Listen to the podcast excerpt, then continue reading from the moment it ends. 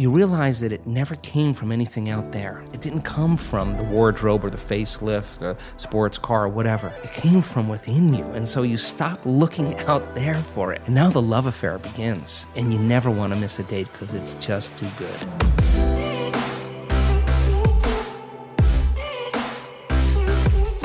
Hey everyone, welcome back to On Purpose, the number one health podcast in the world. Thanks to each and every single one of you that come back every week to listen, learn, and grow. And I am so excited to be talking to you today I can't believe it. My new book, Eight Rules of Love, is out and I cannot wait to share it with you. I am so, so excited for you to read this book, for you to listen to this book. I read the audiobook. If you haven't got it already, make sure you go to eightrulesoflove.com. It's dedicated to anyone who's trying to find, keep, or let go of love. So if you've got friends that are dating, broken up, or struggling with love, make sure you grab this book. And I'd love to invite you to come and see me for my global tour, Love Rules. Go to jayshettytour.com to learn more information about tickets, VIP experiences, and more. I can't wait to see you this year. Now, you know that I love diving into really fascinating discussions with some of the most interesting people on the planet. And today's guest is one that we've had on before, but one of your favorites. So there's only a couple of guests that we've had on a couple of times, and today's is going to be a real treat. We have the one and only Dr. Joe Dispenza. Joe, it is such a pleasure to have you back. Uh, Thank you. I, I was fondly remembering the last time we were together, and I have to say, my audience loved the conversation. They got so much out of it. Uh, the amount that you share every time, and I, I'm I'm a fan, so I watch you all the time. So I listen to all your interviews and I always gain something new. And what I loved about our approach last time is you have this unique ability to be able to go really deep into the science and then bring it back to being really accessible. And then you add this layer of spirituality over it too. And, and I love that kind of blend. So, so thank you for being you. oh, thank you, Jay. I'm happy to be here. Yeah, and you look really well. I mean, it's been a crazy year for everyone. Yeah. Uh, for you as well. I mean, you know, you're used to doing so many events, packed out audiences. And of course, last year that may have been slightly affected. And what's the biggest difficulty or challenge you've had to overcome in the past 12 months? I, th- I first of all, I, I, one of the things about the global pandemic that I said to my staff and to my family the moment I heard how the circumstances in the world changed, I just said I refuse to be a victim uh, to these circumstances. So, a victim consciousness is when um, we allow something in our outer environment to control the way we feel and think. So, if I say to you, Jay, why are you so upset today? And you said, oh, it's because of this person or circumstance. What you're really saying is something in my outer environment, some person or some condition is controlling the way I think and feel. Now, that's not the truth. That's just a response, right? So, anything that controls our thoughts and feelings uh, causes us to be victim to those things. And the stronger the emotion we feel to some circumstance in our life, the more we pay attention to it. And where we place our attention is where we place our energy. So we're giving our life force, we're giving our power away to that circumstance. And so I just made up my mind that uh, it was a great opportunity to get into the cocoon. And I don't think I've been healthier uh, in my life. I mean, I'm usually on six different uh, time zones in four weeks. Uh, running a lot of events, as you said, but but I saw it as an opportunity to really self reflect, to really immerse myself into my own personal work, uh, to uh, redo our website, to redo our brand, to uh, connect more with my staff, to cook my own meals again and work out and, and use my body and do uh, my walking meditations on the beach. And of course, um, uh, I've had a I've had a fabulous, fabulous nine months or so. Uh, but I think, you know, um, I think one of the challenges I think many people have is really the discernment of information. Uh, it's really difficult to know what's the truth anymore just because information is so accessible. And I used to say that in an age of information, ignorance is a choice. And, and now we have to confront a whole nother level, and that is the information that we're getting uh, is it is it actually supporting us or is it something that really is an incentive to to uh, cause us to make choices so um, for me i think the biggest challenge has been just really an awakening to what kind of information I want to expose myself to. And I, and I think it's now more than ever a challenge for a lot of people in the world. Yeah, I think it's really interesting to hear you say that difference between reacting to our external changes and uncertainty versus responding. We we hear that a lot and then the pandemic comes along and everyone feels, we all feel we have legitimate reasons and true reasons external of us that we can't control to feel a different way. Mm-hmm. But I've heard you say before that our thoughts can make us sick. Yeah. And that always sticks with me. Like whenever whenever I think of you saying that, that always sticks with me. What are some of the challenging thoughts that we've all developed in the last 12 months that you think are affecting how we feel? First of all, every time we have a thought, we make a chemical. And, and if you have uh, uh, an unlimited thought, you will feel unlimited. And if you have a, a self depreciating thought, you'll feel unworthy. And your brain instantaneously fires circuits that signal another part of the brain to release peptides or chemical messengers that signal hormonal centers. And when we get that arousal from the thought that we think, uh, those thoughts sometimes weaken, the response weakens the physical body. So, turns out that the emotions that are created from the thoughts are the signaling mechanisms of the body. Thoughts are the language of the brain, and feelings are the language of the body. And how we think and how we feel uh, creates our state of being. So, it turns out that the thoughts based in the stress hormones based in survival. Those are the thoughts that begin to push the genetic buttons that create disease. In other words, a person wakes up in the morning and the brain is a record of the past. The first thing they do when they wake up in the morning is they start thinking about their problems. And those problems are memories that are etched in the brain that are connected to certain people, certain objects, uh, certain things at certain times and places. So if you believe that your thoughts have something to do with your destiny, the moment you think about your problems, you're thinking in the past, right? Mm-hmm. Now, every one of those problems has an emotion associated with them because we've experienced them. So the moment you remember your problems, now you feel unhappy. Now you feel anxious. Now you feel fear. So the moment we feel those emotions, it takes a thought and a feeling, a memory or an image and an emotion, a stimulus and a response, and we start conditioning the body emotionally into the past. Now, the body is so objective that it doesn't know the difference between the real life experience that's creating that emotion and the emotion that person's fabricating by thought alone. The body's believing it's in that environmental condition. So, if the environment signals the gene, and that's the truth, and the end product of an experience is in the environment is an emotion, we're signaling the same genes, and genes make proteins. And if you keep signaling the same genes, you start down regulating the gene to make cheaper proteins, and the body begins to break down. Now, that's an unconscious process. So, what goes along with that is the moment the person feels that emotion of unhappiness or whatever it is, uh, the brain checks in with the body and says, Yeah, you're feeling pretty miserable, you're suffering. And we tend to generate more thoughts equal to the feeling that we have. And so then we get caught in this loop of thinking and feeling. So if we can't think greater than how we feel, our feelings have become the means of thinking, then we're thinking in the past, mm. right? And so we call that the familiar past. And then a person gets going in the day and they start thinking, oh, I got to see this person. I got to go to that meeting. I hate doing this. And now they get in their routine. And a habit is a redundant set of automatic, unconscious thoughts, behaviors, and emotions that's acquired through repetition. A habit is when you've done something so many times that the body now knows how to do it better than the mind. So now the person running through the same routine every single day is on autopilot, and their body's now dragging them into a predictable future based on what they did in the past, and they've lost their free will. Mm to a set of programs, mm-hmm. right? So now you have the familiar past and you have the predictable future. Those are knowns. So the only place then, reasonably, where the unknown exists is the sweet spot of the generous present moment. That is when the body and mind are free from those conditions. So, along with those emotions that influence the same thoughts, people start becoming more judgmental. They start becoming more impatient. They start becoming more entitled uh, they start getting more afraid, more anxious, more depressed. And now the body is literally being depleted of energy because it's believing that it's living in an emergency situation. And in emergency, you tap all of the body's resources for some threat, whether it's real or imagined.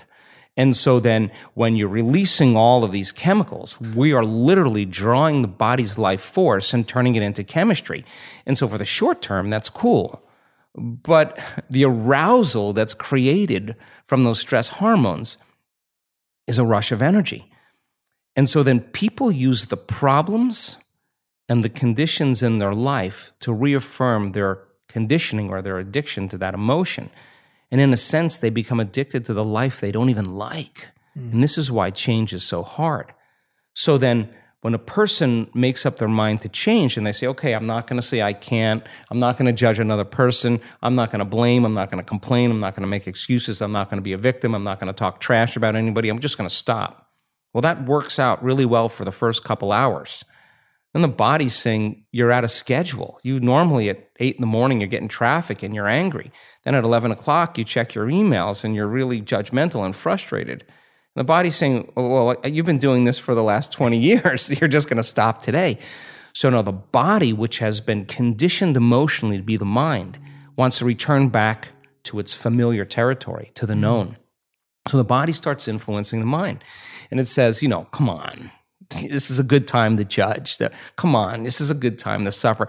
It's your ex's fault. It's, it's your it's the government's fault. It's uh, it, it, you know it's the weather, what the news, whatever it is. And if we accept, believe, and surrender to that thought without analyzing it, it slips by and it begins to program the autonomic nervous system to make those pharmacy of chemicals. And so that's when the person makes the same choice, does the same thing, creates the same experience just for that familiar feeling. Okay, I'll complain just so I can feel suffering. Then they'd rather be unhappy than step into the unknown, to step into possibility. And the hardest part about that process, first of all, is not making the same choice as you did day before. Mm. And here's the payoff you got to stay conscious and not go unconscious. And it turns out that 95% of the time we're unconscious. So if you're going to stay conscious, then there's an element that also requires a certain amount of awareness or energy. and you got to step outside of that unconscious state. So the thoughts that they're thinking are slipping by their awareness unnoticed because they're hardwired in their brain because they've been saying, I can't, it's too hard, my life will never change, it's someone else's fault. Those thoughts have consequences in the body. So then, if a person then becomes conscious of those unconscious thoughts, becomes aware of how they speak and how they act, and they notice how they're feeling, they're no longer the program. they're the consciousness outside the program, mm-hmm. and that's the first step to change. So there, there are, when you when you're distracted by your environment and you got your cell phone and you're tweeting and you're Instagramming and Facebooking, whatever people do, you're distracted by that feeling. But I now know that if you take a person and you say, okay, close your eyes, sit in the, in the silence of any external stimulation, remove the environment, sit your body down like an animal. Body is the animal. Tell it to stay. I'm going to feed you. You can check your cell phone. You can shower. You can have your coffee. But when I say, and so then here comes the challenge, right? So, and and then if you say then you're not going to live in the familiar future, uh, familiar past or predictable future, you're not going to think about how long you've been meditating, what you got to do. You you labor uh, for that present moment. People think when they do this that they're doing something wrong because there's such discomfort that comes mm. with it. Mm.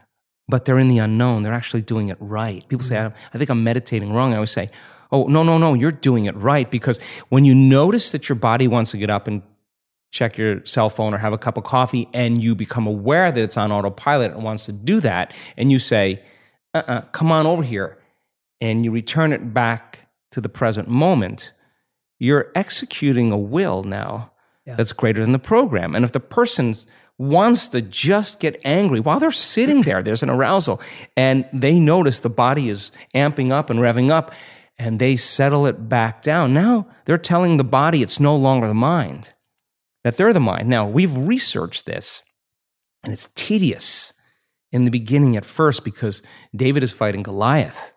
But if you keep practicing it, just like training an animal, sooner or later the body acquiesces. Sooner or later the body is trained to a new mind. And when that happens, there's a liberation of energy. Mm-hmm. The body goes from particle to wave, from matter to energy. And there goes that emotion, literally liberated from the body as energy.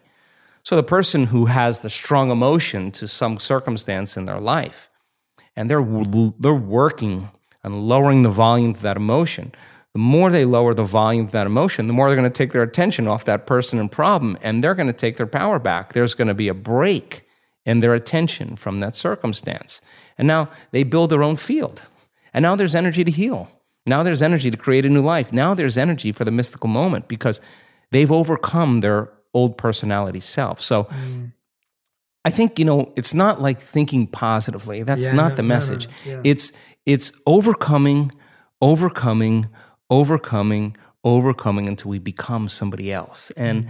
when that occurs and the person starts thinking differently and they start acting differently and they start feeling differently, they're a new personality. And yeah. they, they start seeing those synchronicities and serendipities. Now, crossing that river of change, the creative process now gets exciting because what thoughts do you want to fire and wire in your brain? What kind of attention and intention do you want to place so that that becomes the loudest voice in your head? Mm-hmm. And if you keep practicing it, the hardware becomes a software program and it'll say, Jay, you can do anything. Jay, uh, you live in no time and accomplish everything. Jay, you're unlimited. You just got to hang with it. On the other side of this is greatness. Whatever you want to program in there, you get to program in there.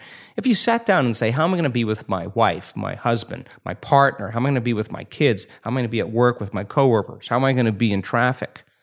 And you close your eyes and you begin to rehearse in your mind. If you're truly present, the brain does not know the difference between the real life experience and what you're imagining. So now the brain goes from a record of the past to a map to the future. Now you're installing the hardware keep practicing it. Mm-hmm. It becomes automatic, it becomes easier. Now it's a software program. You may just start behaving differently. And then if you said, well, listen, I'm not going to wait for my healing to feel gratitude, I'm not going to wait for my new relationship to feel love. I'm going to actually teach my body emotionally mm. what that future feels like before it happens. Now, mm. this is a big turnaround for a lot of people because we're so reliant on the outer world to change our inner world, right? And waiting and postponing. And waiting is not creating. I mean, period. And when people are, they could have the greatest intentions in the world, but if they don't combine that with an elevated emotion, there's no signal because mm-hmm. the elevated emotion is the carrier, it's the energy that carries the thought. So then, when we're in separation, in lack, waiting for our wealth to feel abundance, we're basically living our whole life mm-hmm. in pain, right? Mm. So then, if you reason this, and a person can get up from their meditation and they literally feel differently, and they're feeling the emotions of their future before it happens, this is turning the, the, the whole process around. They can't be looking for it. Why? Would they be looking for it if they felt like it, they, it already happened? Now there's no separation. Now, this is when those serendipities and coincidences and opportunities begin to show up in people's lives. So it's work, but then when they start seeing the experience in their life, all of a sudden they start believing they're more of the creator of their life yeah. and less of the victim of their life. Yes, absolutely. So many parts of that I want to unpack with you, but what what a beautiful answer to you know our reflection on the last 12 months and what we're creating for ourselves. There were parts of it that i wanted to comment on. One was the idea you mentioned around being recognizing that the unknown is actually the place of growth. Yeah. And i think there's so much beauty in that what you were saying about meditation. I remember always being trained that we think that getting distracted is taking us away from meditation when actually the awareness that you are distracted is meditation. Right. The problem is the thought that comes after, like, I can't meditate, it's too hard. No, on the other side of that thought is your healing. Yeah. So I say to people when they come to our workshops, oh, I'm going to take you way further than where you normally stop. Yeah. Because you're only going to have two choices. Yes. You're going to let your energy drop and suffer and go get into time and my body and when's this going to end and I'm hungry. And those are all primal drives. Mm-hmm or you're going to apply a formula mm-hmm. And in the unknown, you learn how to be comfortable in the unknown. And Yeah. when people, this is so funny because you stretch a person outside of the known and it's not scary. Nothing happened to them. And all of a sudden, they relax more into the present moment. Yeah. They're not thinking about what's going to happen tomorrow. They're not going to think about what happened yesterday. Now we watch a, a 1,500 people just by the end of an event, just totally present. Yeah. It's completely different people. And where you place your attention is where you place your energy. There's energy for them to heal. There's they have energy. They're they're they can execute. So it's something that it's hard to you can only talk around. You know, Yeah, It- I know. don't- You have to experience yeah. It's it. like how do you explain a mango to somebody? How do you, what does it taste like? You got to you got to experience it. So so but the cool thing about it, I think, you know, of course, speaking from my present state of ignorance, but I've been watching, you know, closely. You know, you can't tell me any longer that you're too sick to do this work. I, I have seen in the last couple years blind people seeing, deaf people hearing, people with strokes that were paralyzed, moving their limbs, people with Parkinson's disease that had tremors or paralysis, moving, MS, lupus, rheumatoid arthritis, rare genetic disorders, uh, tumors. There it is. Then they're it's gone. You can't tell me you're too sick to do this work. I mean, uh, of course, people come up against themselves. and when they come up against themselves, those sick people came up against their fear, like, you're going to die in three months. And they had every reason to not do the work, but mm. they showed up in spite of their fear and they overcame their fear a little bit more. There were people that had self doubt and they, their, their condition was getting worse and their family was worried about them. They could have doubted and said, I, I, I give up, but they showed up for themselves again and they overcame their doubt a little bit more. There were days that they were really feeling sick Mm. and their body was really failing and they could have said, I'm too sick to do this meditation. They did it sometimes two or three times a day because nothing else was working. Yeah. And, and they overcame their body. They could have said, I don't have enough time. I got kids. I got obligations. I got a job. They, they showed, they made the time to do it. And that, that was the overcoming process. You can't, you can't tell me that, um, you're too out of shape. You, mm. can, you can't tell me, you know, you're, you're too old. We have elders in this work.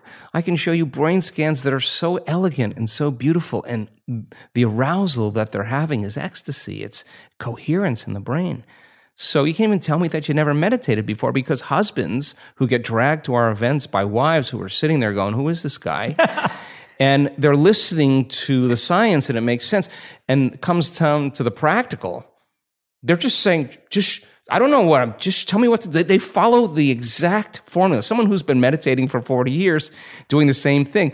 That's the one that has to get out of that that Yes, same yes. habit. Not to say that that's a bad thing, but when it comes time to to connecting, I fully agree with you. I mean, I talk about this. I've I've been fortunate enough to meditate for consistently for about 16 years now. And I started when I was 18 years old and it's been part of my daily practice. But I realized probably probably halfway into that, which was too late. Like as it is, I wish I realized it earlier. But it probably took me eight years to realize I shouldn't have ever been trying to recreate the last meditation yeah, yeah, right? Like yeah. you get into that habit with any good habit. Yeah. You get into the habit of like, I want to meditate like I did yesterday. Yeah, I want to do this like I did yesterday. I want the workout that I had last week. Yeah. I want the body that I had last year. Yeah, yeah. And we do that to ourselves, and that actually traps us from a new, fresh, incredible experience. Yeah. Turns out that repetition and predictability are impossible in the quantum. Mm. If you're truly evolving the Yes. experience, the experience should be an, uh, an extension of the last one, right? So Totally. Mm. I always just go at it a, a different way if I could. I always just try to mix it up, right? Yeah. And It's, it's Yeah. usually better that way. But tell us about how do we? You you mentioned something before, which was around. You know, as soon as you're thinking about your problems, you're thinking about the past, right? Mm-hmm. How do you think about a problem effectively? Let's talk about that because I feel everyone feels their life is full of problems. How do you process a problem productively, effectively through thoughts? Yes, uh, great, great question. Again, I, I think we're all faced with great opportunities, brilliantly disguised as impossible situations. And in order, like for me personally, and I, and after looking through your book and reading uh, a good portion of it, uh, I mean, for me, there's there's no school of ancient wisdom that you need to go to to be initiated. Your life is your initiation if you're paying attention.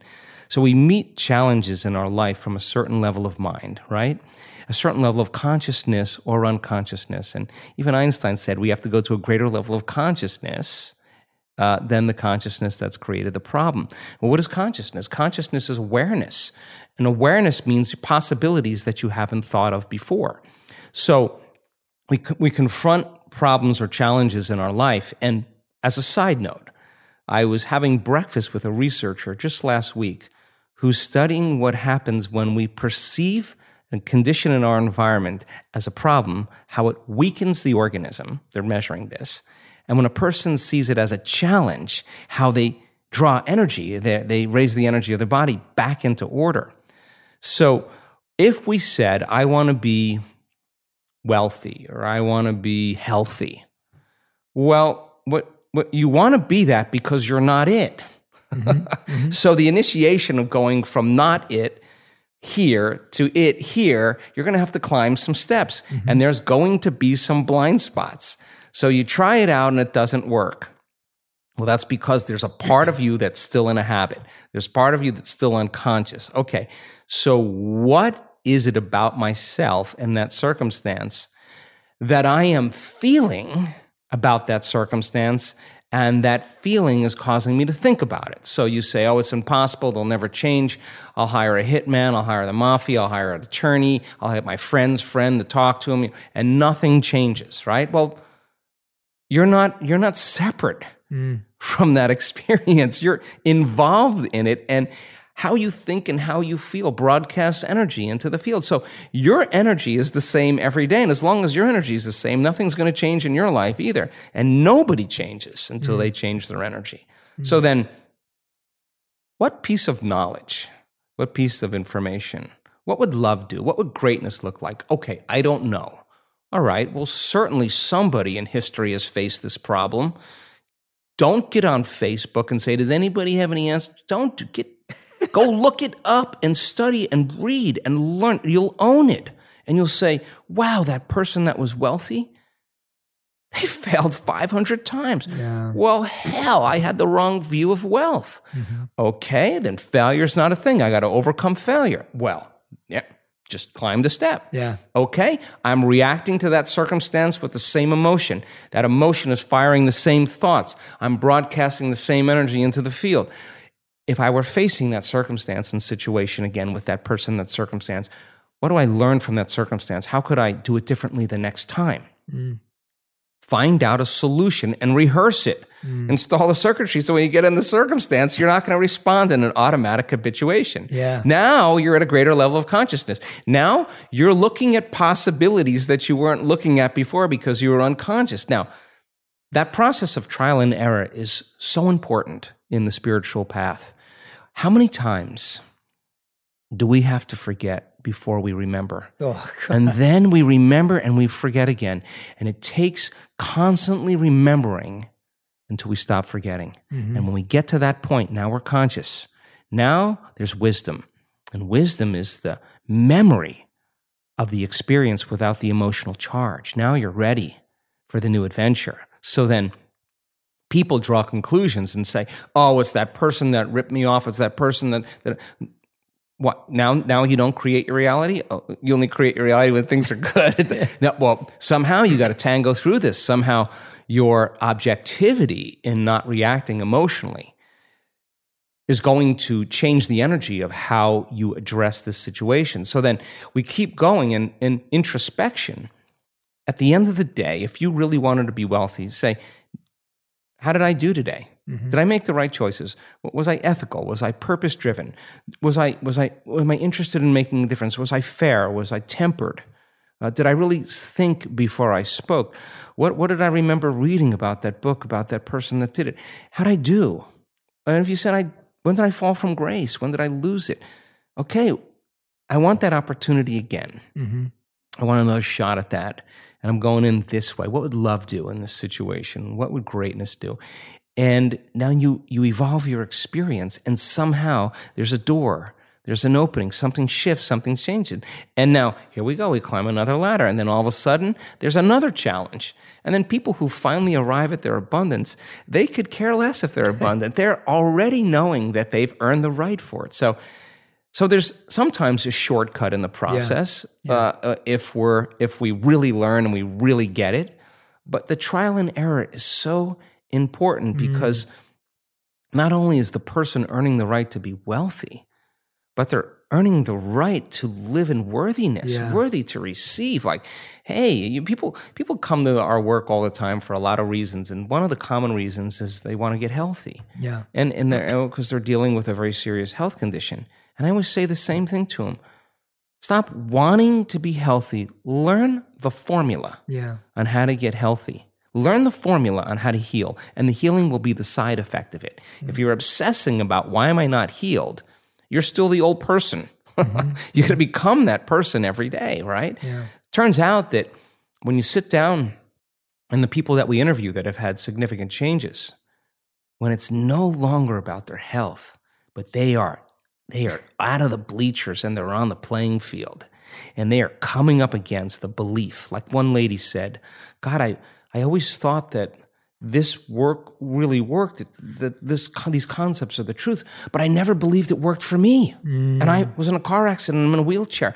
And then she made the decision that she was going to overcome that belief. Now, it was no longer about her healing. It was about overcoming the belief. When she overcame the belief, and it showed up every day for herself. When you believe in yourself, you believe in possibilities. When you believe in possibilities, you got to believe in yourself. You don't show up for yourself. You don't believe in it.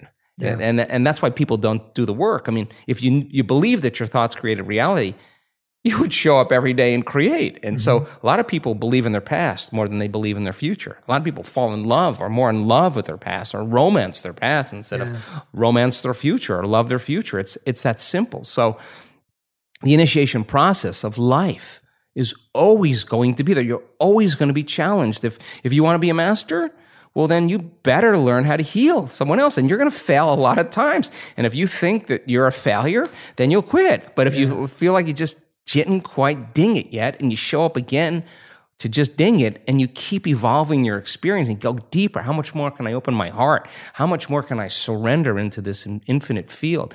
How much more can I become? Can I walk as it with my eyes open? People do meditations and they have great meditations, me included. And then you get up, you open your eyes, and you're back in the program. And people want to know why they haven't healed. And we have testimonies of people, they're speaking the truth. They said, My MS, my rheumatoid, and my lupus never went away. And I had great meditations. I felt better. And then I realized with my eyes open, I was still that person. Mm. And now, next level. They're in the game. They're catching themselves. They're catching how they speak. Mm. They're watching how they think. They're not letting their body fall in the same emotional state to put them in the same past experience that the body's believing in. Now, this is the this is the great part. And when a person finally breaks through from the chains, and there's a different consciousness, a freedom that happens, they look back at their past. They want to change one thing in their past because it brought them to that present moment. That's the past no longer existing. That's the freedom. So, is it worth the effort? Yeah, it's no longer about healing. It's no longer about abundance. It's about who you're becoming, right? Yeah. That's what it's about, right? Yeah. I love that emphasis on trial and error. Because again, just like when we're talking about through some of your earlier answers around becoming comfortable in the unknown, it's that same alignment again of like what we're trying to avoid is the trial and error. What people come to you for is I want a definitive answer. Right. I want the conclusion. yeah. I want the path. I want the decision. Yeah. The the one thing that's gonna I would never tell anybody what to do. yeah. I, I believe in free will. I would never tell anybody what to believe, like politically or socially or whatever. Yeah. I, I want to provide them the tools and give them the free will to create life however they want and believe whatever they want. That's totally cool with me. So, those people then that want to be healed and they live in fear, Mhm. That fear has to be addressed. I mean, and it's not easy mm-hmm. because it's re- it's hardwired deep in the limbic brain. It's just a safety net. It's a mechanism. So then, imagine being in the unknown. The, the, the instinct in the unknown is it's a scary place. Mm. Wow! Imagine not having a body, and we practice lingering without a body in, in, in, in an infinite space and without a name, without a face, without a culture, without a job, without a social security number, without a disease, without a diet, just as an awareness. You, you practice that. uh, You're going to be comfortable in the unknown. You're going to relax more into it. That's going against thousands of years of programming. And the people who actually overcome their fear and they trade it for gratitude, their immune system gets stronger, uh, their genes upregulate. I mean, there's just a host of uh, uh, everything changes. Their brain changes, their heart rate variability.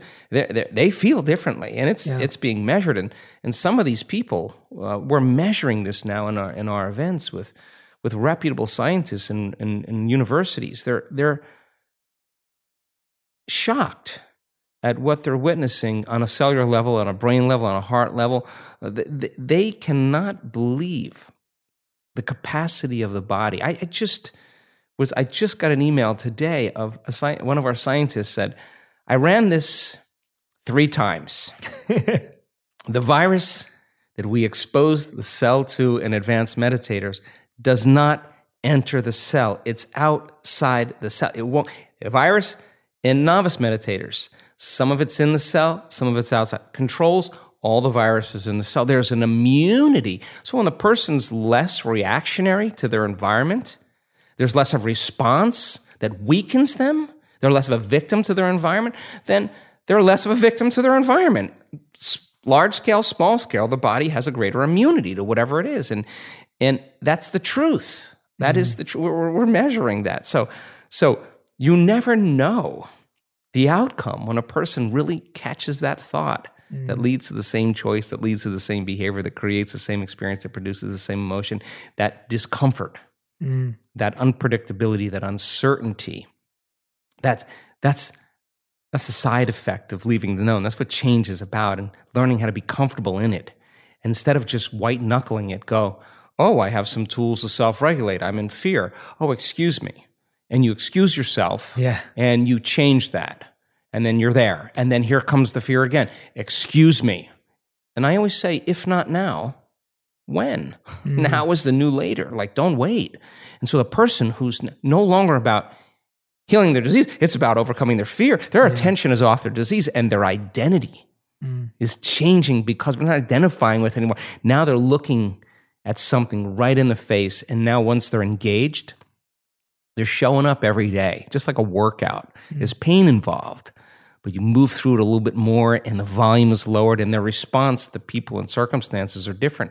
And then they know they're changing because people say to them, I just saw this just yesterday. They people say to them, something about you is different. Yeah, you- what is it? Are you, you get a little work done? Are you, are you, are you on a new medication? Because their memory of them is different. They're out of phase. Mm. They, they we we don't see things how they are. We see things how we are. Mm. So we fill in reality based on memory, and all of a sudden the person's out of phase. They're they don't, they're not they're not remembering them that way. They're they're not that they're in the unknown, and it's obvious. And then all of a sudden people get raises and they get all these great things going on. Why? Because they're leading by example. It's not what they're saying; it's who they are, and they're less responsive, and mm. they have more patience, and they're they're practicing being in their heart. And when they're in their heart, they're more patient, they're more kind, they're more loving, they're more giving, and you can't create a future mm. without putting your heart into it. And if your heart, if you're throwing your heart into your future, it better be activated and, Yeah. and coherent. And so we measure that stuff because it becomes a science. And that is the language of mysticism now. Mm. Why is our why is our memory for pain stronger than our memory of a success or a joy? Because it sounds like what you said, one one thing that really hit me and I loved that was the idea of remembering, forgetting, remembering, forgetting. Hmm. And so often we have a positive, powerful experience, but sometimes we'll just discount it as, Yeah. as irrelevant. Yeah. And then you have a negative experience and we hold on to it. And and I find that in all of this, the memory is exactly it. That you said that wisdom is when you've kind of gone down that process so far down the line where now your memory is stronger than forgetting. We forget Yeah. the powerful experiences. We forget the moments where we relieve things. So so why is that? And What's where our- and what do you do about it? Uh, well, I'll answer it on two levels, Jay. Thanks for the question. I, I I really think that when the survival gene is activated, preservation is the key.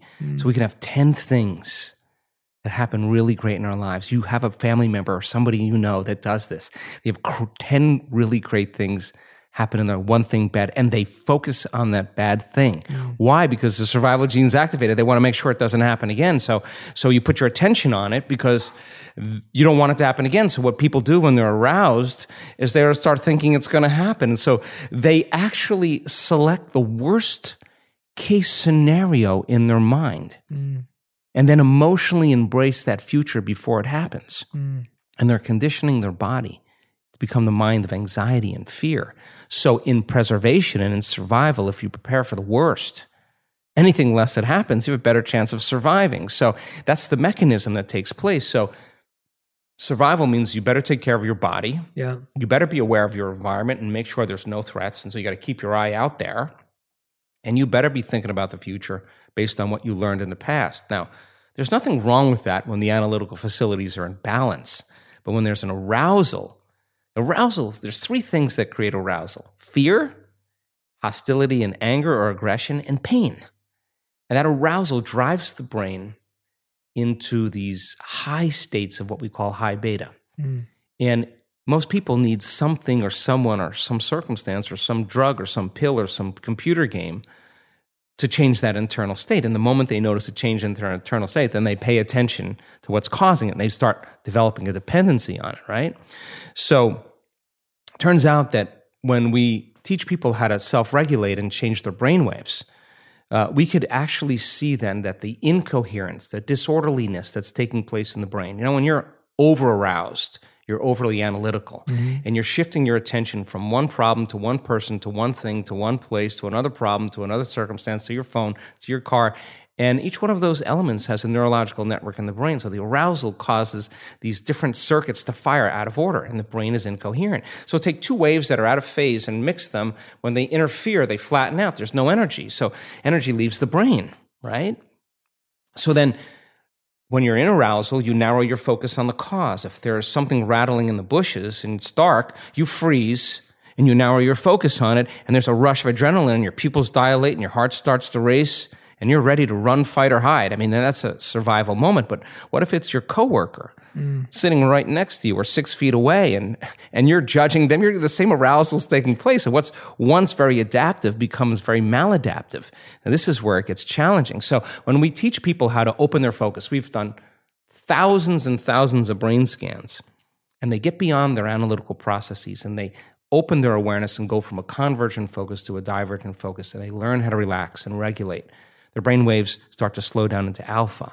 And then, if they do it properly and they're connecting those different compartments of the brain that were once firing out of order, start to unify. Different communities form bigger communities. The brain starts to synchronize. And then all of a sudden, you start seeing different compartments of the brain all in resonance. So now, when they're all in resonance and they start interfering, when those waves come together, there's more energy in the brain. Mm. So, when a person dials down the mechanism, this neocortex that plugs us into three dimensional reality, that keeps us aware of our body, that's the autobiographical self, where everything's stitched in memory in there.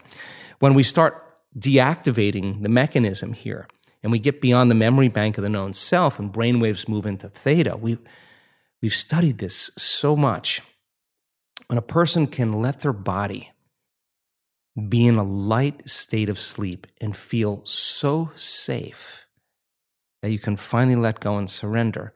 The body is sleeping, but the mind is awake. And now the door between the conscious mind and the subconscious mind is wide open. And if they can regulate and stay there, something amazing happens. There is a release of energy from the body, and their brain goes into a very, very super coherent state of gamma. And gamma is super consciousness. Now, I'm not talking about a little gamma. I'm not talking about a lot of gamma. I'm not talking about a really lot of gamma. I'm talking about a supernatural amount of gamma. There's so much order and so much energy in the brain. Like if we were in an audience and we were all clapping like this, that could be alpha, right? Theta would be. And if everybody could do this, it's slower we could do it, the more we can get our timing down, the more we can get coherent. But if we were doing this, it would be really hard for all of us to do that at the same time. So it takes a lot of order, a lot of awareness, a lot of energy to be able to create that kind of uh, order. So that's how fast the brain is, and that arousal that's taking place is ecstasy. That arousal is bliss. It is the most familiar, unfamiliar feeling that people ever have. And that memory, then, that the person has that is so profoundly different than the feeling of success, the feeling of wealth, the feeling of uh, orgasm or love or whatever. This is a new one and it's a thrill. And the person notices a dramatic change in their inner state. And with that experience comes a very lucid picture, a very profound insight, a download of information. That's the moment then. The body many times rewrites the biological program. Energy is informing matter, and the autonomic nervous system is regulating. It's in high order. And remember, disease is autonomic dysregulation. Mm. Now it's getting into a very, very high frequency of order, and it's sending very coherent information to the cells and tissues, sending energy to the cells and tissues. And cells begin to emit more coherent light and information. And then there's the disease, and there it's not. And mm. listen, I've seen it too many times. The person said, I had, we had a guy in Cancun in our last event that was a, a veteran that was, that came in a wheelchair. He had both his knees blown out. He had uh, broken his back. He was extreme pain on the bottom of his feet. He couldn't walk. He was suicidal. He had post traumatic stress disorder, tried everything. First walking meditation, he's out there lumbering around on two crutches. Next day, he's on one crutch. The that evening, fast. In the evening of the final meditation, I swear, he is he's running down the beach without his crutches, and the volunteers that usually help people with handicaps are chasing him, and he's running the other way. He he hit he hit gold. There's no pain in his feet, no limitation in his body. He got an upgrade. Now, that arousal, that experience, he'll never forget. That's a new one. So I think that a lot of people, you know, uh, uh, we get, you know, we get conditioned like, oh wow, success. But yeah, you know, yeah. sooner or later, you're gonna be like, when the novelty wears yeah, off yeah, of that. That's like, not what I meant either. But but but but, but here's the cool part. The cool part is like when you hit pay dirt like that, when you connect when you connect to the field, when you connect to the divine, whatever you want to call it, when your consciousness merges with a greater consciousness and that arousal creates ecstasy, bliss, oneness, whatever you want to call that, you realize that it never came from anything out there. It yeah. didn't come from the wardrobe or the facelift, the sports car, or whatever. It, it came from within you. And so mm. you stop looking out there for it. Mm. And now the love affair begins. Mm. And you never want to miss a date because it's just too good. Mm. So that memory then, that is what I'm after.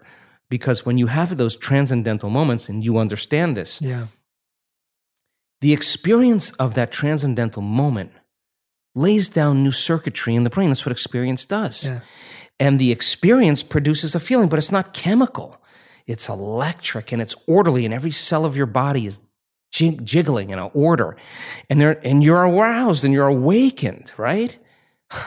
you have to admit when that occurs, your spectrum of reality is going to broaden. Some conditioning, some illusion, some belief about a white guy in a beard with a beard keeping track of if you did something right or wrong and you failed or you let God down. That's not how it is. Something is removed and you start seeing reality as it is. And all of a sudden, you start seeing the part that we edit out for survival. Mm-hmm. Now you start seeing patterns and lights and information that are transcendent of three dimensional reality and your spectrums. Why? Because your brain had the experience and the circuitry's there, and now your your experience of the world changes. You get an upgrade to the to the VR set, to the virtual reality set. Oh, you got the upgrade. You got 2.0, and now it looks different. Everything looks different.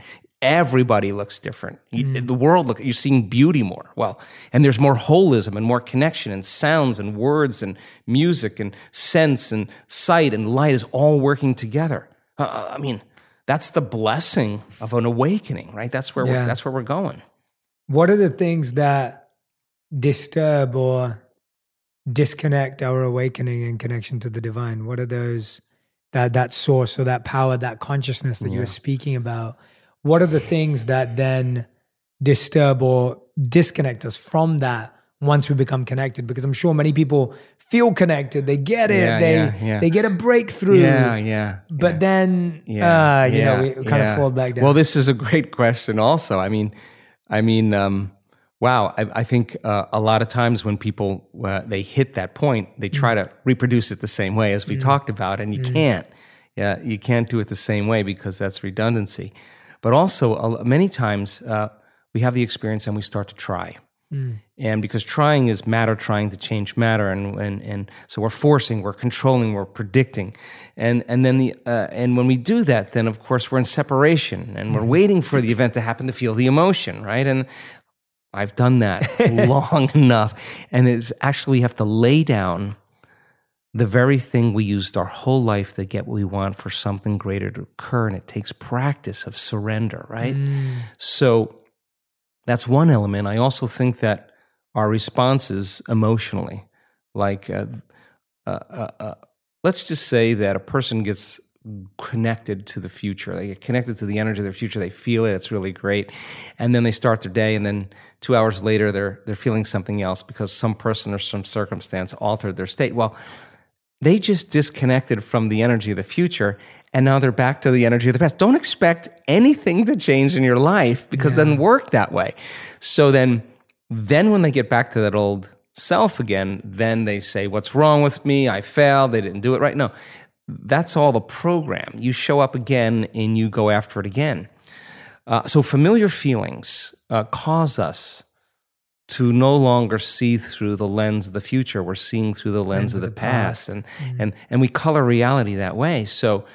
Um, I think uh, I think familiar emotions uh, get in the way as well, and then of course there's always belief, Mm-hmm. and a belief is just a thought you keep thinking over and over again until you hardwire it in your brain. And all beliefs are based on past experience. So a person has an experience, the stronger the emotion they have from that circumstance, the more they pay attention to the cause, and the brain freezes a frame, takes a snapshot, and that's called a memory. Mm-hmm. The moment they draw a conclusion about that experience, they'll think neurologically within those circuits and they'll feel chemically within the boundaries of those emotions. Thinking and feeling, thinking and feeling, belief becomes an unconscious or subconscious state of being. They don't most people don't even know they have beliefs about things about God, about relationships, about money because it's it's not a conscious thing, it's a subconscious thing. Yeah. So in order to change a belief or a perception about yourself and your life, you got to go all in. Mm-hmm. It's not like you go 50% in. You got to go all in. You got to make a decision with such firm intention that the amplitude of that decision carries a level of energy that causes the body to respond to the mind. That the choice that you make becomes a moment in time you'll never forget. And you would say, I remember the moment I made up my mind to change. And the stronger the emotion you feel, the more you'll pay attention to the decision. And that's a huge stone you drop in the quantum field. Big splash, big waves. And in, a, in essence, we're giving the body a taste emotionally of the future. We're aligning to a new future. Now, how many times do you have to do that? I don't know. I've done it over and over again Yeah. until it becomes uncompromising. And people say, I remember when I made up my mind to change. I remember I made up my mind to heal. I remember the moment I can tell you where I was, who I was with, what time of day it was. Yeah. It wasn't like 9 11, something outer world changing your inner world. Your inner world is changing your inner world, which is ultimately going to change your outer world. So, I mean, people say, well, I, I, I, I believe God lives within me, the vine lives within me. Okay. You sit them down to do a meditation, 10 minutes goes by and they're hungry and they quit. If you knew the divine lived within you, you, you, you, wouldn't, quit, you would yeah. not, you would, you would be like, I'm here. Yeah. And you're going to go a little deeper, a little further. You're going to get mm-hmm. past your hunger. You're going to get past your pain. You're going to, you're going to go a little further because like you want to know, right? Yeah. If you knew it was there. So that's a belief that you're not aware of, right? Yeah. So we all have them. I, I face them every day. So mm, mm, mm, people have beliefs that like that the divine has a has an opinion about them. It's it would never. It's impossible to judge. It would divide itself. It can't do that. So as we start having these experiences, I think then our paradigm shifts many times, at least for me. I mean, I can't tell you how many times I've had a transcendental moment, come back to Joe Dispenza and looked at looked out in this world and I said, I got this all wrong. Yeah, this is not sure. about abstaining from life. Ooh, it's the opposite. It's about going all in and really engaging and really living and really experiencing and tasting and smelling and eating and loving and, and have, we're here for that.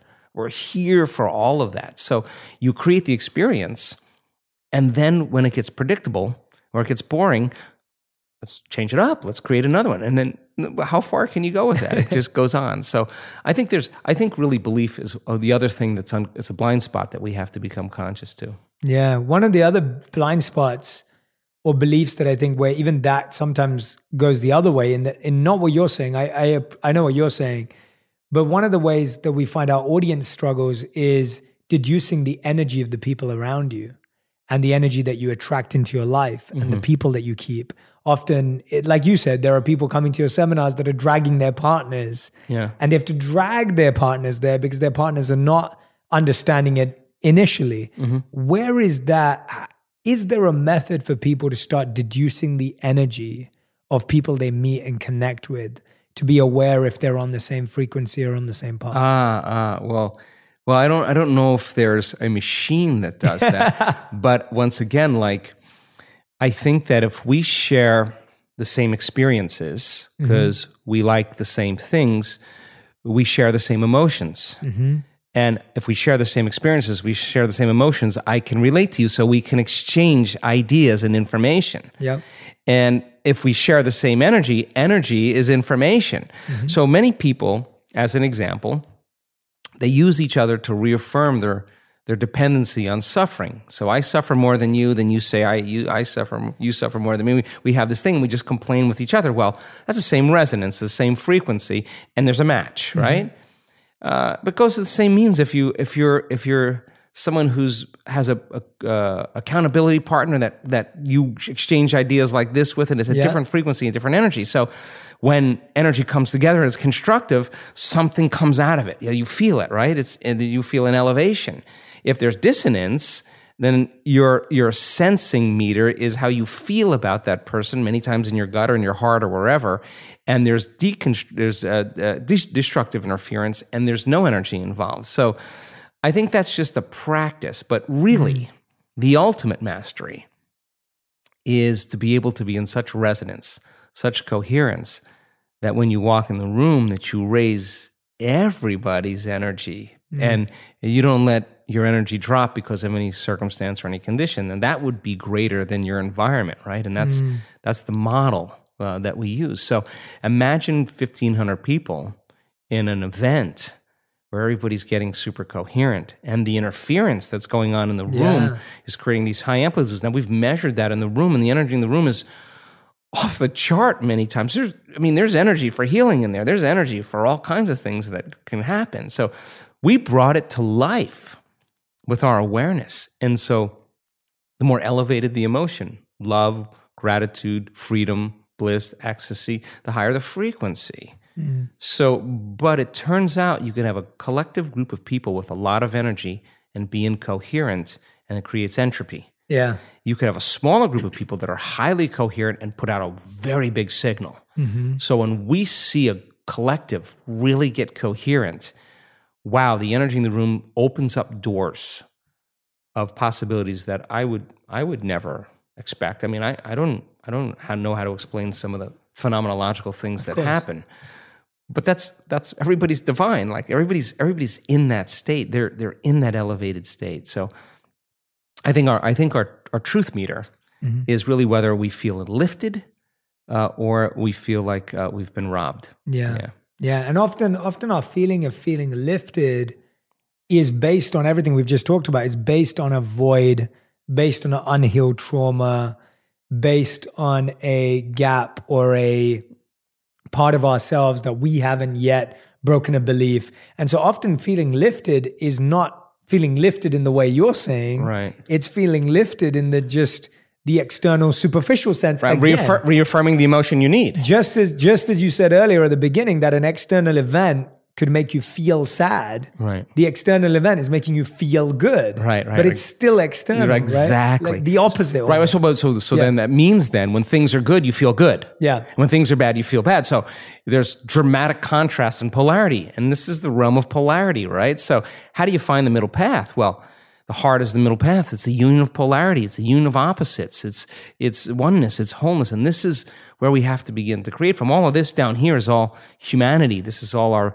animal nature. We get up in here, things change, right? Mm-hmm. You you go from selfish to selfless, and something else happens. So it's really funny too because when a lot of people come, they say, I, I, I don't know, I'm having difficulty opening my heart. Mm. Uh, I'm, you know, I'm practicing, but I'm not feeling anything yet. And, and then it comes time to do our healings on other people. And the moment you, it was no longer about you, all of a sudden something happened. Well, of course, that's what the heart is about, right? So, so it comes in ways that uh, we, we least expect at times. Yeah, I love that you've incorporated that element of people having that experience. And and often most people can't open their heart to others because they haven't even opened their heart to themselves, Yeah, right? Like they they haven't been through that process of Sitting long enough Yeah. to let the heart. I mean, I always say to people, le- uh, when is the last time you sat with your heart and just mm. worked with it? Mm. Like so that it's not contracted and afraid and mm. protected. It takes practice to, to do that. And, and so we, we, we work with people in letting them, uh, we give them numerous opportunities to practice this over and over and over again. And sooner or later, petal by petal, it starts to bloom. And all of a sudden, there's an authentic smile on their face. And once energy meet, meets the heart, it goes right to the brain. We have, we did this study where we hooked up an electrocardiogram to an electroencephalogram. And an electroencephalogram is a brain mapping machine. So we measure 19 or 26 different compartments, and we're looking to see all different kind of activity in the brain. But we measured the heart along with it, and when the heart starts beating coherently, in, in a sense of order, like a like taking a big sheet, Jay, and going like that, the heart sends a wave right up to the brain and the brain goes into these beautiful states of alpha. The heart is telling the brain it's safe to create again, it's safe to imagine, it's safe to dream of a new future. And there's the stroke volume of the heart in order, and then you see these two or three seconds of beautiful, coherent alpha. The brain is in it's it's in that creative state. Then there's a pause, and it happens again, and yeah, it's it's it's beauty. It's a it's a symphony. If you don't have that mechanism, you can have all the intention in the world, but mm-hmm. there's no carrier wave. I mean, and people when they make energy uh, reach their heart, there's an external field that's created. It's it's it's magnetic. It's it's it's measurable, and that energy is frequency. And if that frequency is coherent, it can carry the intent or thought on a coherent brain of that future. The energy of suffering cannot carry the thought of health or wealth. It's not consistent with it. It carries a different set of thoughts.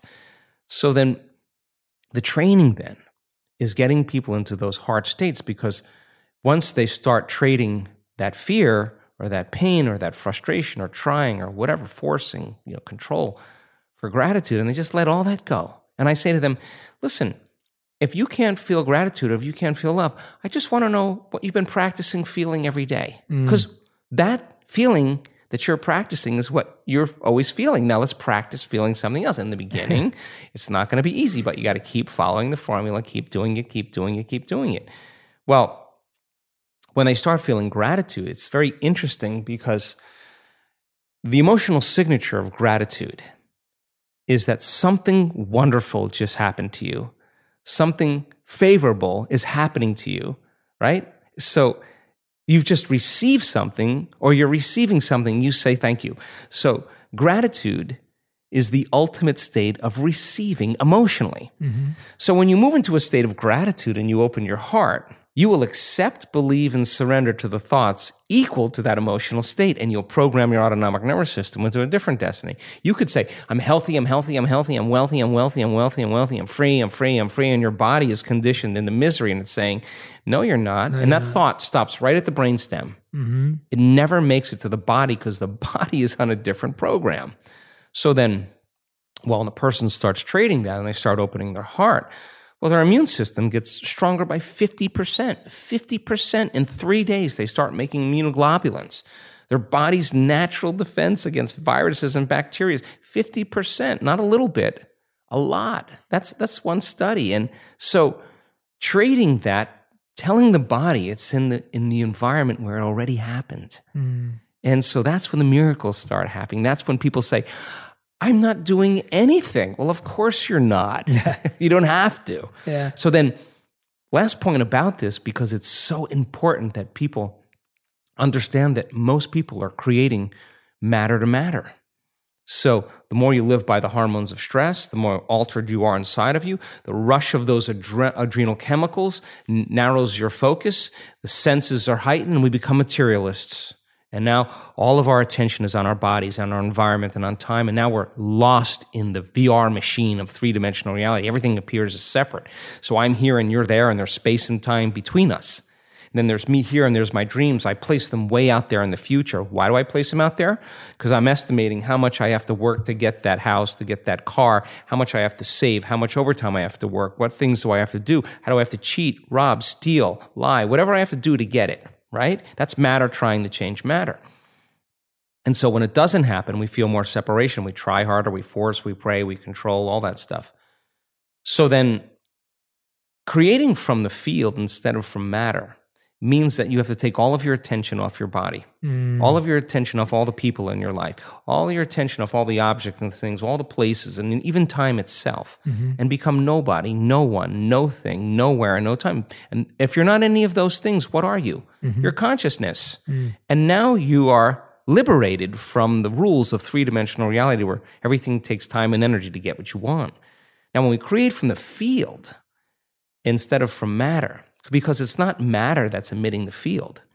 It's actually the field that's creating matter. Mm-hmm. Change the field, you change matter, right? Mm-hmm. Now, this is not something you take one bite of and you get. Yeah, it's yeah, something yeah. you got to really practice.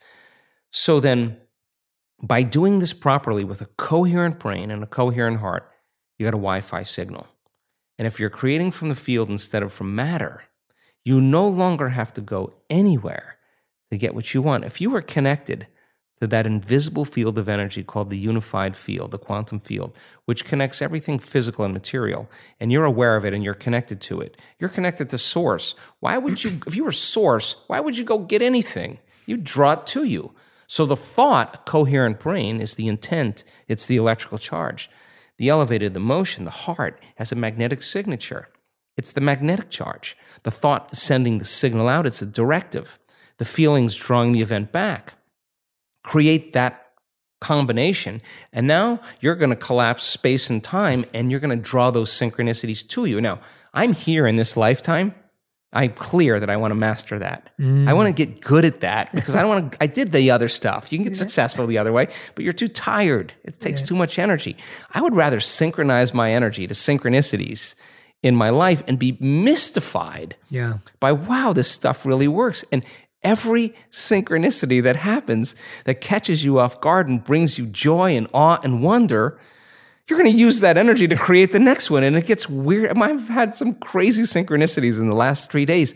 I'm laughing while I'm driving, going, oh my God, this life is so incredibly mysterious. What a amazing ride this is. Mm. That's a different perspective when it's when you're not synchronizing. Well, you ask the person, was it worth it? You showed up every day. Was it worth? Absolutely. Mm. So when it starts happening and you start seeing those, you see feedback in your world, you're going to pay attention to what you did and you're going to do it again. And you're going to be like, okay, I've done this, I've done this, and I've done this. People who heal themselves have very little difficulty healing someone else. Yeah. It's just the next step. Mm-hmm. And then with COVID, and we couldn't do the healings in our events, we had students just get together and say, if we're in the quantum, okay, and everything's connected, do I really need to be there? I just need a target. Give me the face, give me the coordinate. Love transcends space and time. Yeah. Okay? Well, give me that coordinate. I'll love that person in the life. Mm. And these people do it. And I, we have we have reputable universities now that are studying this phenomenon and they're saying they're telling me these are universities that have some of the most advanced laboratories. This is I'm talking the Nobel Prize researchers they want to change the conversation in medicine. And today I got a video of somebody being healed remotely. And she's laying there, her cancer went from really bad to nothing. And she videotapes herself when the group works on her. She is laying there and her body is moving all over that floor. It's twisting and turning. There's energy manipulating that body. They're changing the pattern in the field. They don't need the body is the illusion. The tumor is the illusion. That's the hologram. Change the pattern in the field. You change the projection in three dimensional reality. Our person who's healed themselves and been in a circle where they've healed someone else, Wow. Um, how and then when you do that, what's next? I don't know. You won't know until you have that experience. Yeah. And I've sat in on the groups where they get together on the Zooms and five people that they've healed tell their story. You know, a mother whose daughter's unresponsive with a with a with an injury or a handicap from birth, who's now looking at her brothers, who's trying to talk, who's smiling, who's present. The mother's telling the story. There's 40 people on the Zoom, we're all crying. N- not crying for any other reason, but the species is helping the living organism called the human being is healing one another. They're informing one another, taking care of one. Something innate is awakening us. We're, we're, we're crying. The experience of that produces an emotion that's different than any other emotion you could ever feel. That's a new experience. Do you think that that person who goes to heal the next person is going to have a problem opening their heart after that? They know what the mm-hmm. payoff is. Mm. And so they don't contract, oh my God, that person has a, in a coma. You know, how many people have come out of comas because of this healing group? They're, they're, they're spot on. They can hit a target and they lay their energy over that field and another one over it and another one over. And all of a sudden you get these complex, coherent patterns and it's creating a change in matter. And, and they, they figured it out. And we have universities that are, we're collecting all the data and they're crunching all the algorithms. We know that it works really well for anxiety. It works really well for insomnia, for neurological disorders, Parkinson's disease, inflammation. We're, we're capturing that pain, huge changes in pain. And they're, they're on the other side of the planet. It's kind of, and we're synchronizing, we're measuring heart rate variability and we're sending electrodes and sensors to the people that are being healed, and we're seeing if there's a correlation between the coherence of the group that's doing and the, and the coherence of the person who's having the experience. And we're measuring DNA before the healing and three days of healing. We measure the DNA after. Why? Because evidence is the loudest voice. You see that? It's the four minute mile. That you can't go back mm.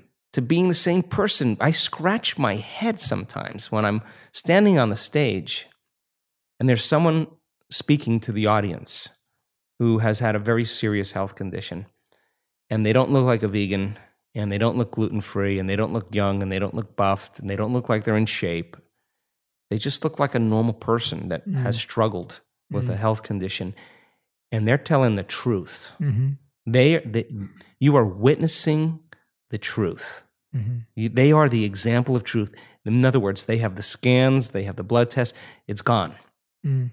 And I'm looking out in the audience, Jay, and everybody is leaning in. Nobody is moving. They are, they are in awe of the four minute mile right in front of them. Somebody broke through. Somebody pierced that veil. Somebody broke out of that level of consciousness. Mm-hmm. And that story is filled with truth. Not, not my words, yeah, yeah, it's their words. They just showed up every day for themselves. They just kept showing up and believing in it, and they became it, right? Mm. You ask that person, Where's the disease? They'll tell you it's in the old person. I'm hmm. somebody. There's. I'm not the same. It doesn't. Can't be there. the person in the audience who's relating to that person with the same rare genetic disorder, the same lupus, the same cancer. Don't you know that their belief is going to change right in front of them?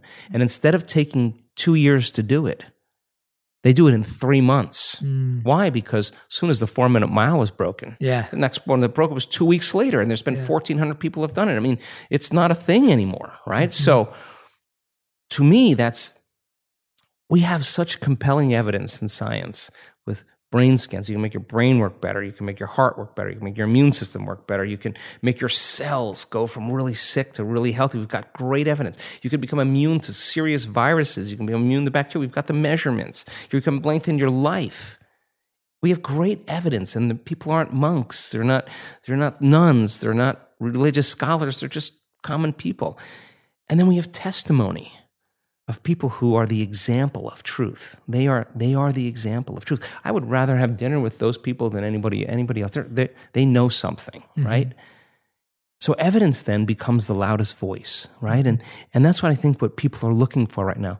The truth is so lost in sensationalism, and the truth is so lost in emotional agreement. Mm-hmm. And so people who want to feel fear, they program themselves and accept, believe, and surrender that. People who want to be hate, be hateful, it's all there. It's all there, and it's a, it's a matrix to find the way out, right? And and and I think I think there's a door. I just I just think that we have to trust the innate information that that comes from within us. Absolutely f- fascinating, and I can't wait to actually experience an event in in reality. I'm going to invite you yeah. one more time, and then I'm Yeah, going to yeah. send somebody over here in a car to pick well, you well, up. Well, I think last time we wanted to do it, and then the pandemic hit. So you know, from from last time, but uh, no, I would I would love to. I can't wait to experience that and to, to experience it personally, not just to watch others, but to actually go through it myself too. But with all of that said, and seeing these breakthroughs, seeing these breakthrough patterns, you having transcendental experiences, what do you believe in this present state of ignorance, as you said? What do you believe is the purpose of life overall? to figure out the purpose of life. Okay. No. I mean, I mean, I, I really think it's. I think the mathematics uh, that I've looked at says there's infinite experiences to have. You will never know the end. So then, if you study any religion, I, I mean, I've looked at a lot of them. This concept of eternity, mm-hmm. that the soul is going to be around for eternity, mm-hmm. that's a long time. Mm-hmm. And that means you got to be okay with you for a very long time. Yeah. So I think it's I think it's the creation of more experiences, and I think to to f- I think we came from source, from singularity, from oneness, uh, and we have descended down into density, uh, fooled by our senses into separation, and every single being has a spark of oneness of the divine within them, and we got so separate that we now have our own free will to answer the question is there more? Because if you're oneness it gets kind of boring after a while. Like is there anything else? Well the moment you ask if there's anything else you're no longer oneness you're something other than oneness right and you're mm-hmm. a, a, a, a different consciousness separate from oneness so i think then we live life and then when we can predict the feeling of everything that can happen in our life and it gets boring and we're not impressed by anyone or anything we ask the same question is there more? And that's when the soul goes, All right, well, it's been how many lifetimes you've been doing this? Okay, there's an awakening.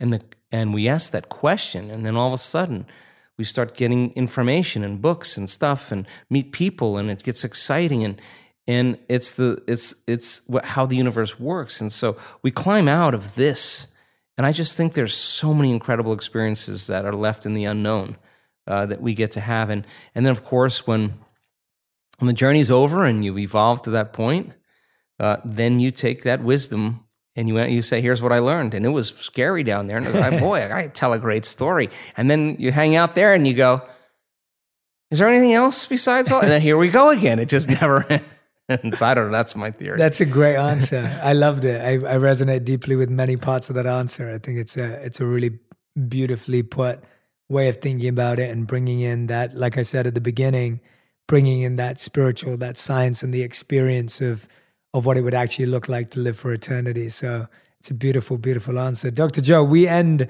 every episode with the final five.